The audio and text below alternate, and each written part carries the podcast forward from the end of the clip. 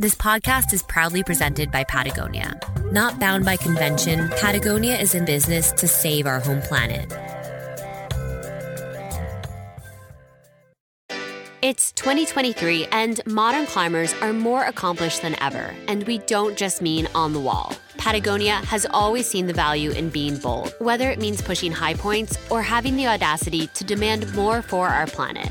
So, what's it mean to be a strong climber? Full commitment to the sport and to our communities. It means not just working towards futuristic first ascents, but also a better future. And we aren't going to get there alone. For Patagonia's 50th year, we're looking forward, not back. And together, we can prioritize purpose over profit to protect this planet. Get involved, read stories to get you out there, and join a community that values what we do off the wall as much as we do on. Find out more at patagonia.com slash climbing.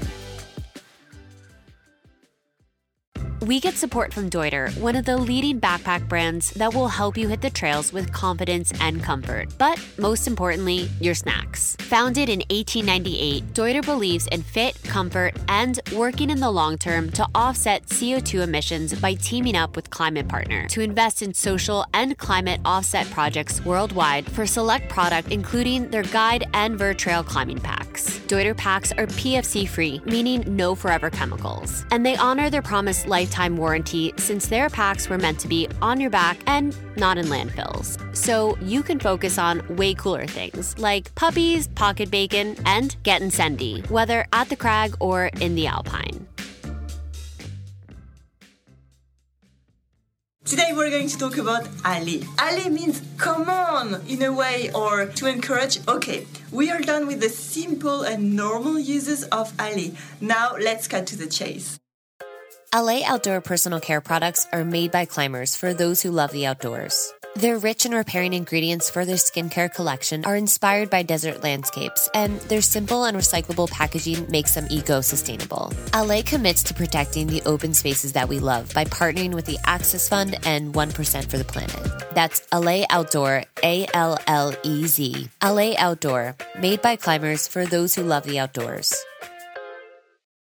Who is Ocún? More than prolific crack climbing gloves, Ocún has been making innovative gear engineered for climbing to improve your performance since 1998. Their climbing shoe designs are all original, developed and manufactured in Czech Republic, and 100% gender neutral. Beyond their sticky rubber, Ocún is renowned for their hardware, harnesses, and the biggest, lightest crash pad on the market. Find your new favorite climbing shoes and accessories at Backcountry, Moose Jaw, Camp Saver, and Amazon.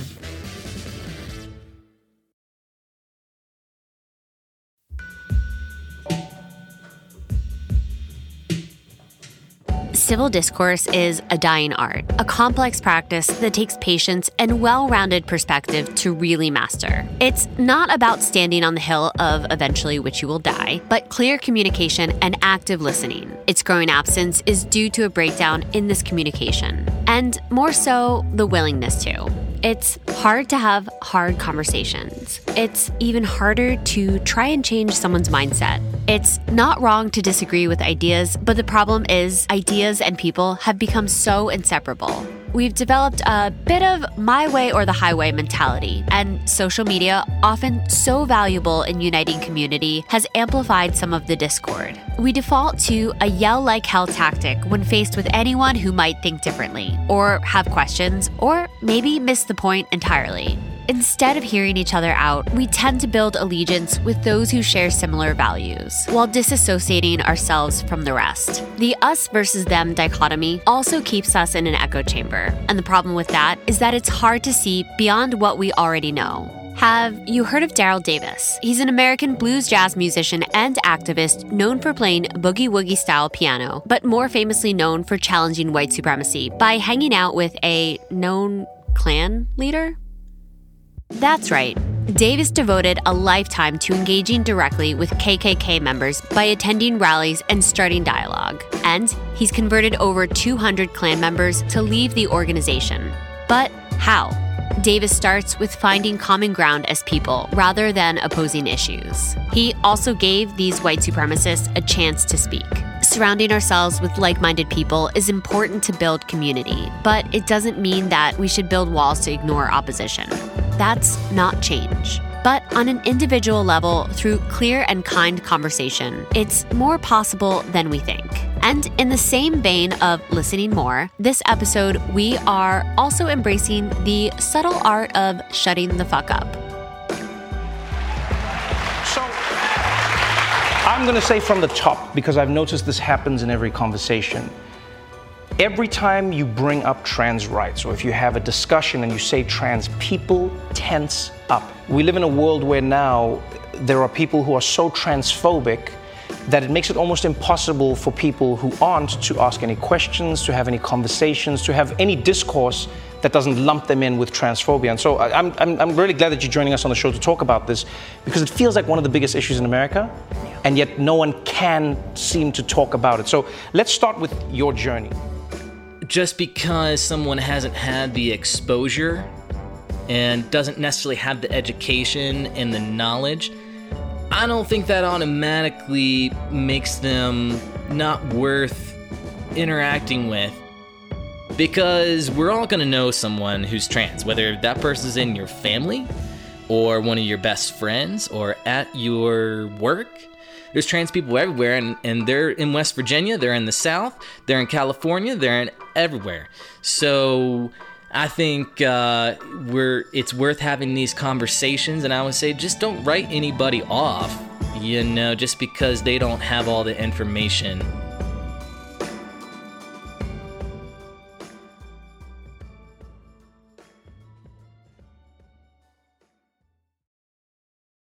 Okay, I'm outside. You were listening to the Love of Climbing podcast. It's funny, sad, so uncomfortable. I was like, wow, this is the opposite of my podcast, but you know, here we go. I'm Alex Honnold, and you're listening to For the Love of Climb. Is it to the, or to, do you say to For the Love of Climbing podcast? I'm Alex Honnold, and you're listening to For the Love of Climbing podcast. Yeah, yeah, I see it. You're listening to For the Love of Climbing podcast. This is not a climbing podcast. Well, sorta. It's a funny, sad, and somewhat uncomfortable podcast about choosing vulnerability. Here's the show. Easy cheesy.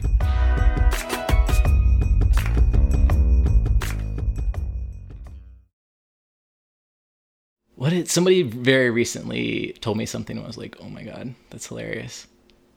I think one of my friends recently told me that I am exactly who I am and I'm not willing to adjust that for anyone and I'm quite honest and do not hide my expressions very well and how I feel. I, it's not hidden and it's very hard for some people at times to respond to that kind of honesty. Um, but this particular person appreciated it and thought that it was refreshing to know someone that is just absolutely themselves all the time. And I that's what I hope to put out there is I just want to be me. I don't want to have to hide who I am because I did that for way too long. My name's Lex and I'm from West Virginia, but I've been living in Boulder, Colorado and uh, working at the Boulder Rock Club, climbing gym in Boulder, and climbing a lot, river surfing, skating, having fun.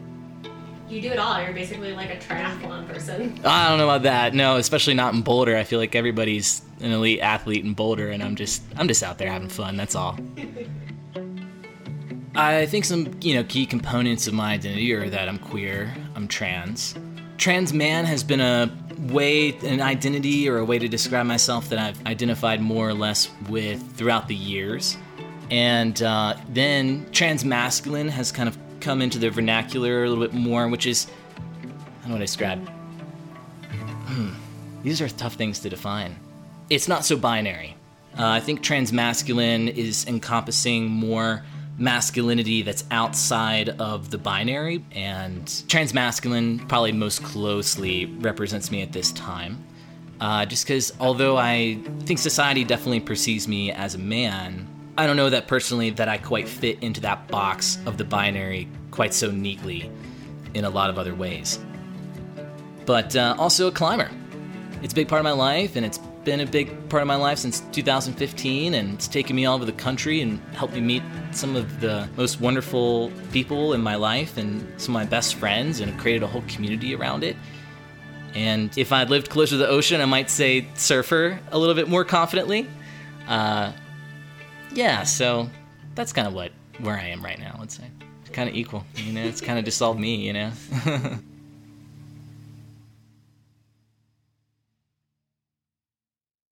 you know, I think a lot of people don't even realize that they know trans people, and they don't realize that they've met trans people one of the i think one of the tough things for me about society perceiving me sometimes as a man and not having any idea a lot of people don't have any idea that i'm trans is uh, sometimes i don't get seen by my own community. And that kind of invisibility is tough. And you know everybody has their own struggles. I have a ton of privilege in the fact that i can navigate the world without always having people know that i'm trans. There's a lot of safety in that at times. And i don't take that lightly. I understand that privilege. But I do feel it necessary at times, and I've gotten a lot better at it over the years, a lot more comfortable with it, is sharing who I am and talking about my identity. And people are often quite surprised uh, that I am trans, and they often say, "Well, I've never, I've never met a trans person before." I'm like, well, have you? You might have, but you didn't know it. They just didn't disclose it because if I hadn't told you right now, then you wouldn't know. You would have still thought that you hadn't met a trans person.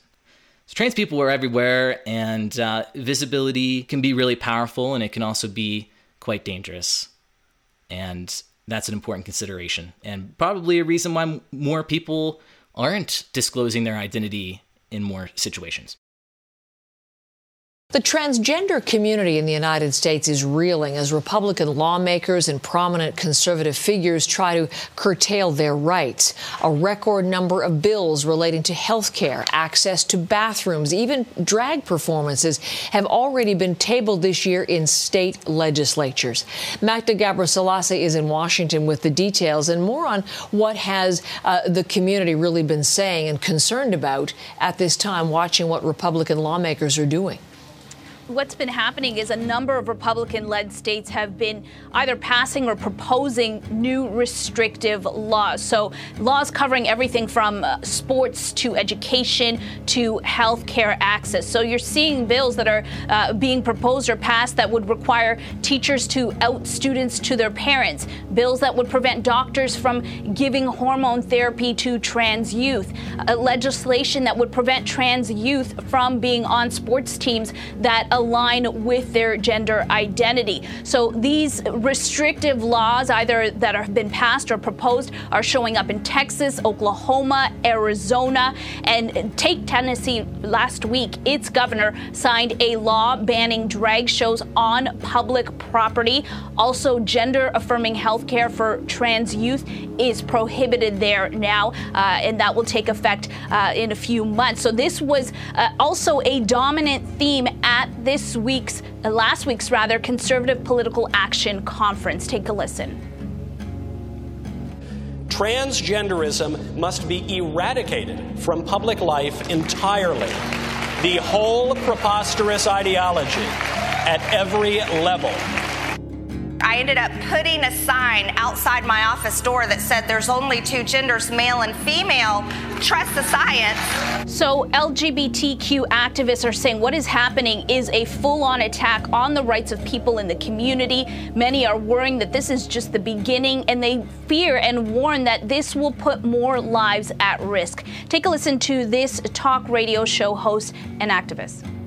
Now, with this law, are you going to see more people feeling like, well, I have to take, you know, the, the responsible thing here to enforce the law? Vigilantes, are they going to be threatening uh, people who are drag performers or transgender people and say, well, you know, the law empowers me to do that?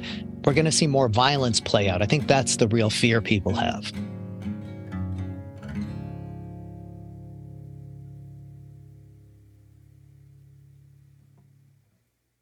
I'm from the eastern panhandle of West Virginia. And uh, yeah, growing up in, in West Virginia, I was in a semi rural area. Uh, was really happy to be able to spend a lot of time outside. at my grandparents' house. Um, they were on an orchard. Just growing up, kind of riding dirt bikes and playing in the woods and gun camping. And then uh, in 2015, there was a very small local climbing gym in my town, and so I decided to check it out and try the new hobby. I didn't know if it was going to work out because I had cut off my finger, actually, my middle finger, uh, in 2013. Yeah, washing a coffee cup, just cut it right off when I was dropped it and tried to catch it. And so I walked in and I was like, "Hey, can I just try this out for the day? I don't know if it's going to work out because uh, this finger thing." And um, the person at the front desk was like, well, you know, this climber Tommy Caldwell, you know, cut off his finger or whatever. You should try it. I was like, all right, and I loved it. And I started climbing with this affinity group in Rockville, Maryland. Uh, I was looking for queer community, and at this time, I wasn't disclosing that I was queer or trans to really anyone. And so people that I was climbing with didn't know. And there was a part of me that was saying, I feel like I can't hide this. You know, I want to be around people where I don't have to feel like I need to hide it. And there was a part of me that just wasn't ready to disclose that to people that I knew were safe and knew wouldn't have a bad reaction. Uh, my heart would just start racing every time that I thought, okay, how am I going to bring this up? Here's here's my opportunity. And I couldn't do it.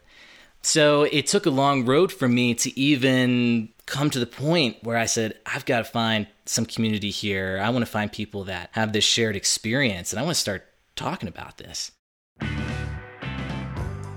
And so I looked up queer climbers meetups and I found one outside of DC. And so I went down there and climbed with uh, the Capital Climbers and an amazing community organizer, uh, Brian Yamasaki. And he made me feel so comfortable. And I was so, was only about five of us, but he just opened my eyes to the power of what community can do and having people around you that allow you to express different parts of your identity and have congruence and have some sort of alignment in who you're putting yourself out there and who you actually are. After that, they said, well, there's this big climbing convention going on. It's a queer climbing convention called Homo Climbtastic, and that's going on in Fayetteville, West Virginia, in the New River Gorge. I was like, oh, that sounds cool. And it was the first time that I'd been around that many queer people, number one. I was totally blown away. And I think growing up in West Virginia, there wasn't a lot of queer people. You know, I didn't know that trans men existed growing up. I had absolutely no exposure, and I didn't figure that out until I was maybe 19 or 20 years old in college when YouTube came about and everybody was vlogging and so there was trans men that were making vlogs and uh, i was watching that and i figured i was like whoa this is how I feel. Uh, so, growing up in, in a place where you don't have a lot of exposure and there's not a lot of queer people that are visible to you, and like I was talking about before, it doesn't necessarily mean they weren't there. I just didn't have the ability to, to, to congregate. So, visiting the new and kind of falling in love with that place and climbing, and I wanted to move there. And I'd spent a couple years working in the New River Gorge in Fayetteville, and came to the point where I, I wanted to see the rest of the world a little bit. I wanted to get out. And I think for queer people, especially growing up in rural areas, I, I know at least for me, I really lacked the self confidence. There was a lot of self doubt. There was a lot of fear about going to different places because for me, when I wasn't feeling very safe in my own home that I had known for 30 years, it was very difficult to imagine a future in which I could feel safe and comfortable in a place I had never been.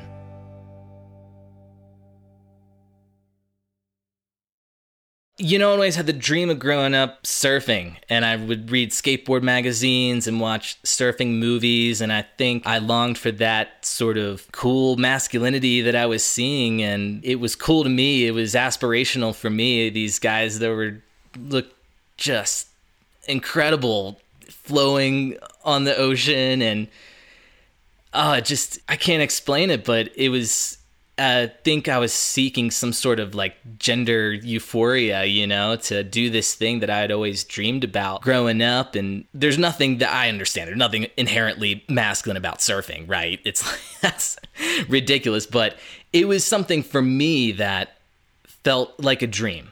It felt like a dream from childhood that I didn't think I would ever be able to realize. I admired it, but I never thought that I would be able to do it. And so I was like, I finally got the opportunity to try this. I've got to go for it.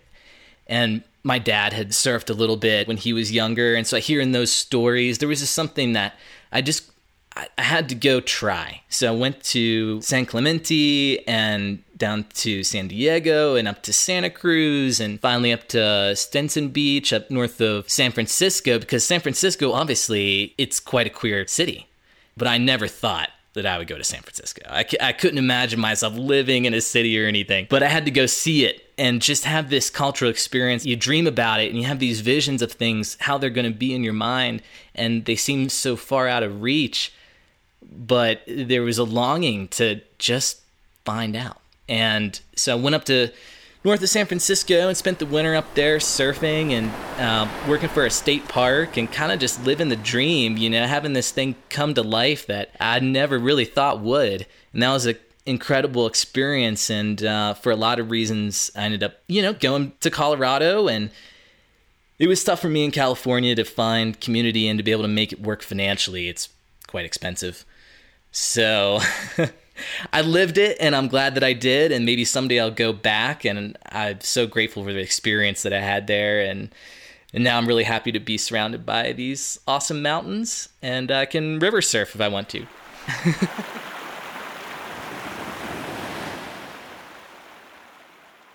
Actually, got to climb in Rocky Mountain National Park with one of my closest friends we did the casual route, climbing some awesome alpine routes, and you know, there's just something that's so special about doing that kind of thing. It feels like such a wild environment to be in. And for both of us, you know, we're both trans, and I really enjoy climbing with other queer and trans climbers. It's such a wonderful opportunity to collaborate in this creative way and to trust each other. You know, I think in this society that's constantly telling queer and especially trans people that they don't know themselves, that they can't be trusted. It's a very powerful experience to rely upon each other and be in this kind of wild place doing something that's kind of difficult requires a lot of competency and sound judgment and decision making and it's amazing to be there together and, and it feels like yes we can.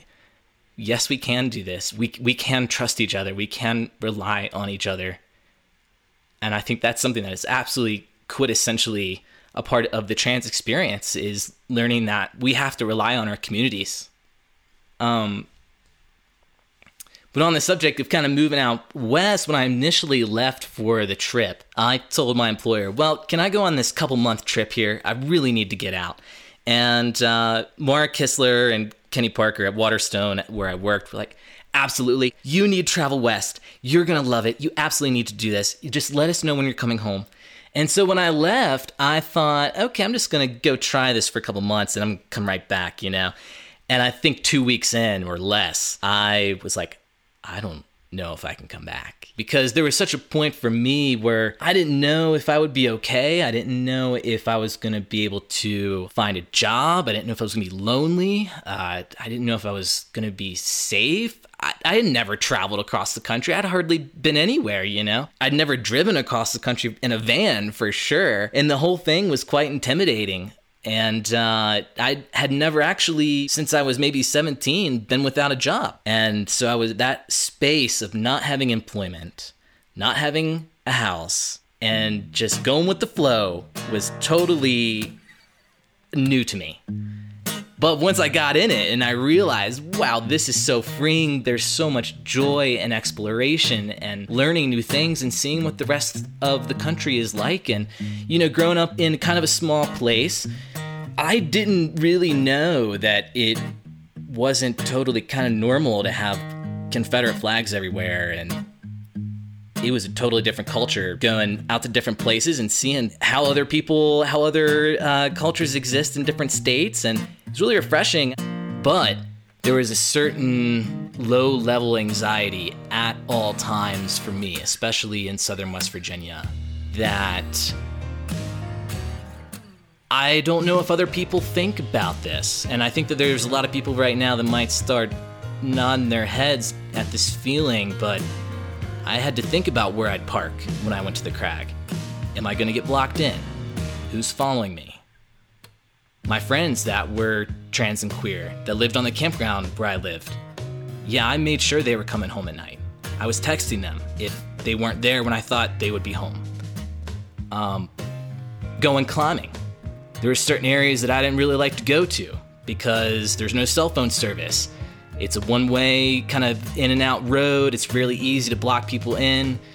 Um, I don't know how much other people think about that, but it comes to the point where it's kind of an unconscious thing that's just in the back of your mind playing at all times is what's my way out of here? What kind of weapons do I have at my disposal right now? What happens if this person does this? There's all these uh, things that are running in the back of your mind, and that didn't disappear, you know, on the road for sure. Um, but I think there's places that I've been that it's been a little less loud.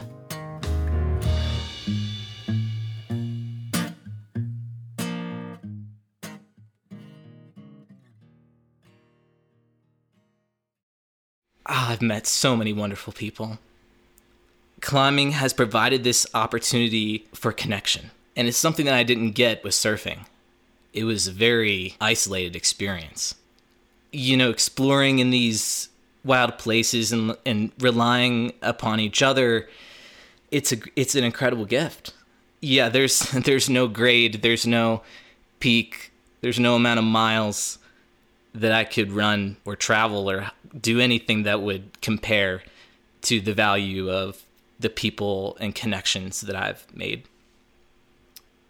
Um, but I think the climbing community has been at times, the greater climbing community has been at times a source of disappointment and stress and anger for me I've, I feel very passionate about this activity and the sport and the whole experience of it, and I want to feel connection with those that also share it. And a lot of times I feel as though when people say things like, well, you know, the outdoors doesn't care if you're gay or if you're trans or if you're black or indigenous or a person of color, whatever, you know, the arguments. And that's just totally not true because the people that are in the outdoors do care. The people that surround you. Like I was saying earlier, you're not just going climbing. You're not just on the wall. You're in the towns that are by the crags. You're on the road to get there. You're not just in this vacuum. And it's not always safe. It's not always the same experience for everyone. I think people are experiencing the outdoors in vastly different ways depending on your identities. So there's been some uh, frustration on my behalf with how some climbers have handled a lot of the discussions that have been going on about race and gender and sexuality and climbing and the greater culture of climbing in general. And I hope that people take away that climbing doesn't happen in a vacuum and no one can escape or totally get rid of the fact that we've been raised in a racist, heteropatriarchal society. We all have these learned stereotypes and learned alignments that we have to push back on. And that's that's the main thing is being aware of it, pushing back on it, and taking action.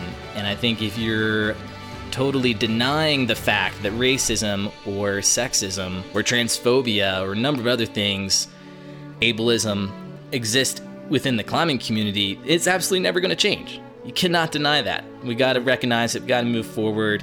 You know, climbing is a difficult sport. Kind of like like most people really like the struggle of it. Let me tell you, I love a good moderate multi pitch. That's a great time. You know, just a fun romp. But even the fun days are hard days. And you know, we've got a tremendous opportunity here to to try hard, to learn, to work, to grow. So I hope that people take away that we got more to learn, we got more room to grow, and I think a great way to do that is connecting with people and doing it through this shared passion that we have for the sport. We're going to take a short break, so don't go anywhere. Or we're a podcast, you can take us everywhere.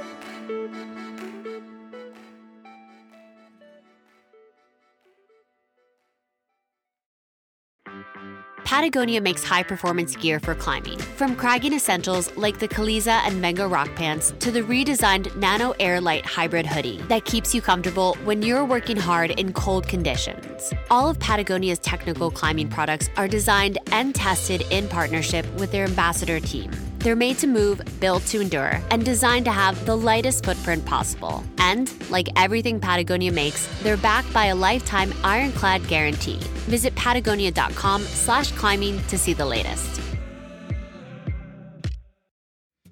We get support from BetterHelp to connect you to licensed therapists. They'll match you with the perfect therapist for a fraction of the cost of traditional therapy. You know who goes to therapy? Prince Harry, Emma Stone, Jenny Slate. Kesha, therapy is beautiful. Everyone should go to therapy. Go to betterhelp.com slash climbing to sign up and receive 10% off your first month. It helps support the show and it helps support you.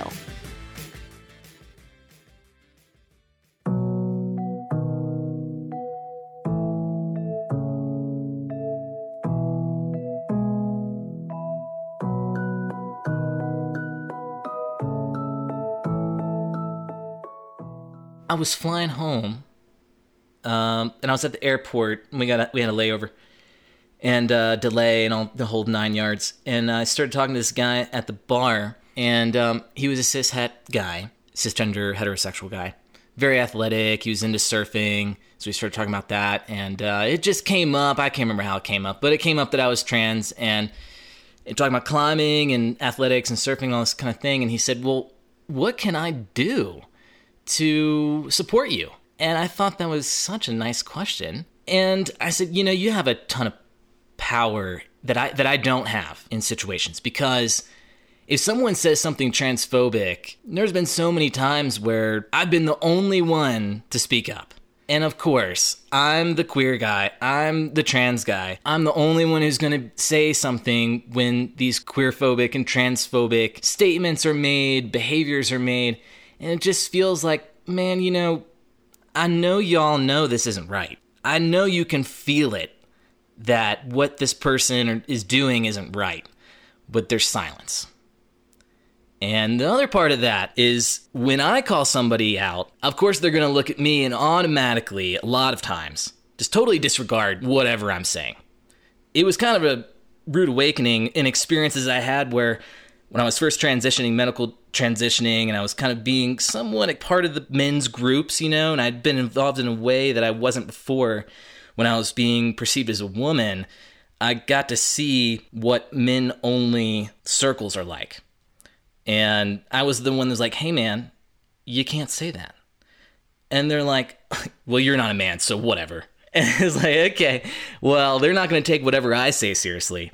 Uh, so, as a cisgender heterosexual dude who is respected by a lot of the guys, especially that are saying these kind of things and doing these kind of things and writing the comments on the Instagram and the Facebook or whatever you use and creating unsafe environments, uh, you know, it's uh, it's going to be more powerful to come from somebody that they are respecting in their mind uh, than it is from me. Unfortunately, you know, that's just the way it is, and that's fine. But I think that people that want to be allies, you got a tremendous amount of power.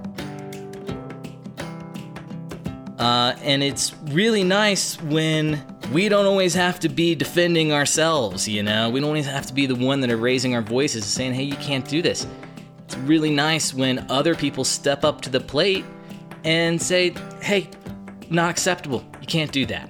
So, what I'd like to see more of is cisgender people and heterosexual people taking a stand raising their voice, and uh, you know, it doesn't have to be in an aggressive way, but just a kind way of calling out and letting people know this isn't appropriate. Uh, there's not a perfect way to always approach it. I think a lot of people are scared, a lot of people are intimidated to say anything, and it can be awkward, but it's better to say something than to be silent. And I think that can create a lot better spaces for, for everyone involved and not always put the responsibility of making the community a better place on the people that are most harmed by it.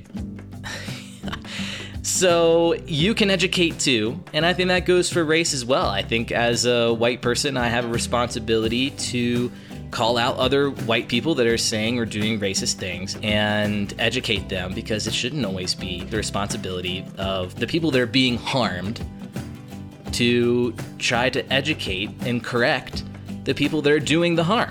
It, it doesn't need to happen like that.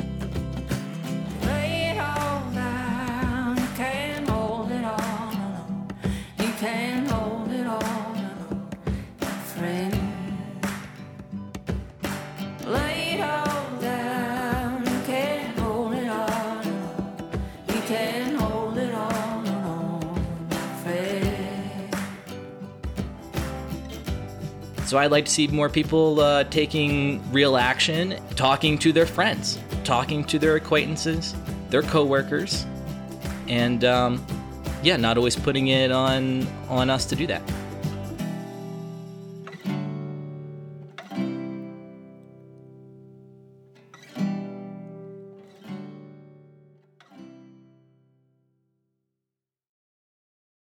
You never know who around you is trans or queer. And so you might think you might be in a group of all cishet people and somebody makes a crack. Oh, well, you know, no one's trans here. So here's the thing you don't know. And you also don't know who's struggling with identity and who might really be having a hard time and questioning their own identity and their sexuality. And when you hear things that are violent and negative and making a joke about something that's really deep rooted inside of you that you're not ready to share with people, that can have catastrophic consequences for people. So I think it's very important to use your voice and you can approach people with kindness and some you know, we all have to be pulled aside sometimes. Say, "Hey man, this is not great what you just said and this is why."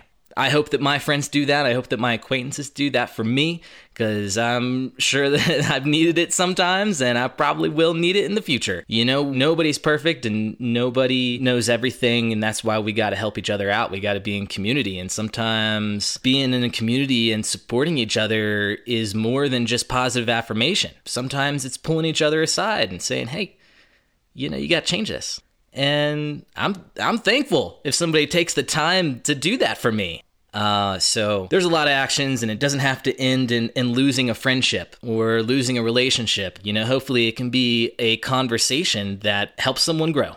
Because if you take the time to repair that situation, that's great. I mean, we're all to do harm in one way or another, quite likely, to each other but you got to be willing to repair the damage. And I think it's uh, it's often a really powerful experience to be on the side of hey, someone told me that I need to learn about this, and you do, and you make the change, because guess what? Now you're better able to take that experience and teach other people, take something positive away from it. So I don't think that ignorance is an excuse to do harm. I just think that harm is uh it's reality of being yeah, it's just a it's a reality of being a human being, and I think we need to focus on what we do to help stop perpetuating it and to help others learn and prevent it from happening further. Um, but like I was saying earlier, just because someone hasn't had the exposure and doesn't necessarily have the education and the knowledge I don't think that automatically makes them not worth interacting with. Uh, I think that people in the South get kind of a bad rap about not being very open and uh, progressive and things like that. And you know, there's there's violence everywhere, uh, but I think there's a lot of people that, given the opportunity to have a conversation and learn about an experience of life that they didn't previously know about, actually tremendously warm and welcoming. And so, you know, the more comfortable I've got with myself and in myself and in my identity, the more likely I am to have conversations with those people. And there's some really nice outcomes from that because we're all going to know someone who's trans, whether that person's in your family or one of your best friends or at your work there's trans people everywhere, and, and they're in West Virginia, they're in the South, they're in California, they're in everywhere. So I think it's worth having these conversations, and I would say just don't write anybody off, you know, just because they don't have all the information at hand. And that's where allies can play a great role is to take some of those people that need a, a trans 101 and uh, i think that a lot of people are totally willing and capable given the opportunity and so i hope that through these kind of small conversations we can it can make a difference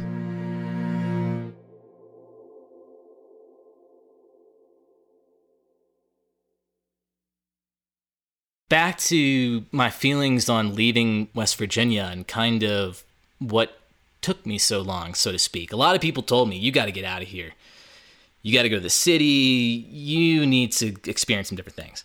And as much as I think that's right for some people, I don't think it's right for everybody. And I think there is uh, wonderful ways to exist in rural places and be queer and be trans and have community. Uh, that all exists for a lot of people. And I just simply think that I needed to try something different. That's all. Um, but doing these sports where I'm learning new things, learning how to surf, learning trail running, and coming out west, you know, the mountains are kind of different, you know, a little different experience of the hiking, even. And doing off the formalized trails, you know, backcountry running and things like that, there's a lot of self confidence that's required. Same thing in the ocean, and same thing with rock climbing, especially alpine climbing. You're just kind of venturing out there. And that is kind of directly related to how I feel in the rest of life is uh, I know that I can believe in myself and I can go do these things and learn new things. And in the mountains, I love I've been loving trail running and scrambling and uh, doing some class three, class four stuff because once you get off the formalized trail, you're wow, I'm really I'm really out here, and there's not a clear path.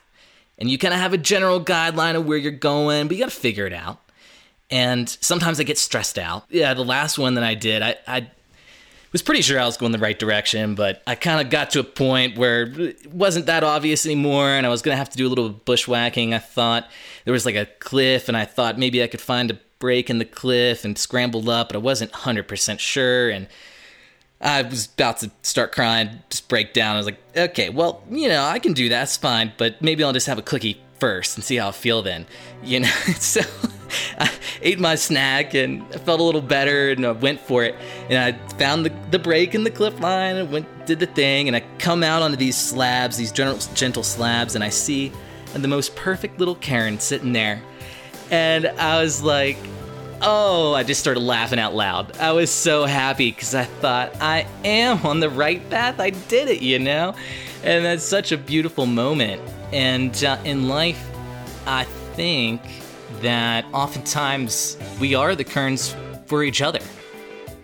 I think we show each other that we're not lost, we're not alone, and that there's a future in the direction that we're going. I think for a lot of trans people, especially, futures can be a tough thing to imagine when you don't grow up and you don't see a lot of people that are living the life that you're trying to imagine, and you're just trying to get through the day, I think it's very difficult to dream. And I think through being seen, through simply letting other people know that we exist and that we have joy, I think that we give each other the gift of the future uh, one of my really close friends, Nikki Smith, did a podcast um, earlier. She's a professional climber and photographer, uh, been in the climbing industry in different roles for a long time, and she's trans. And she was being interviewed, and she was asked, you know, what would you tell yourself if you could go back in time and give yourself advice? And she said, well, I think I'd just show myself the future. And essentially, she said that she would show herself how much she loves herself now. Uh, that's exactly what I do for myself, but I, of course, we can't go back and give that to ourselves, but I do believe that we can give that to each other. And uh, you just never know who might need to see you in order to see a future for themselves.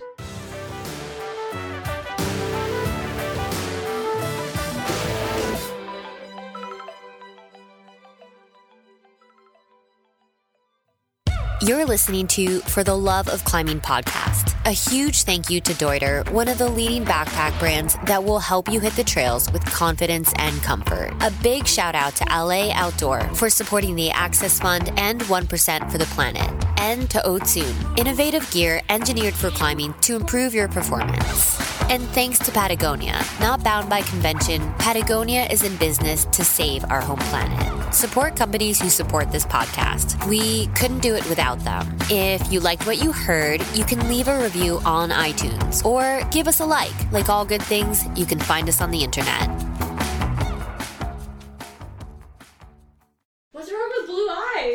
Just, I don't know. Maybe like the one, like it's usually like one's really blue and then one's um, like kind of brown or whatever. She was like, those eyes remind me too much of the devil.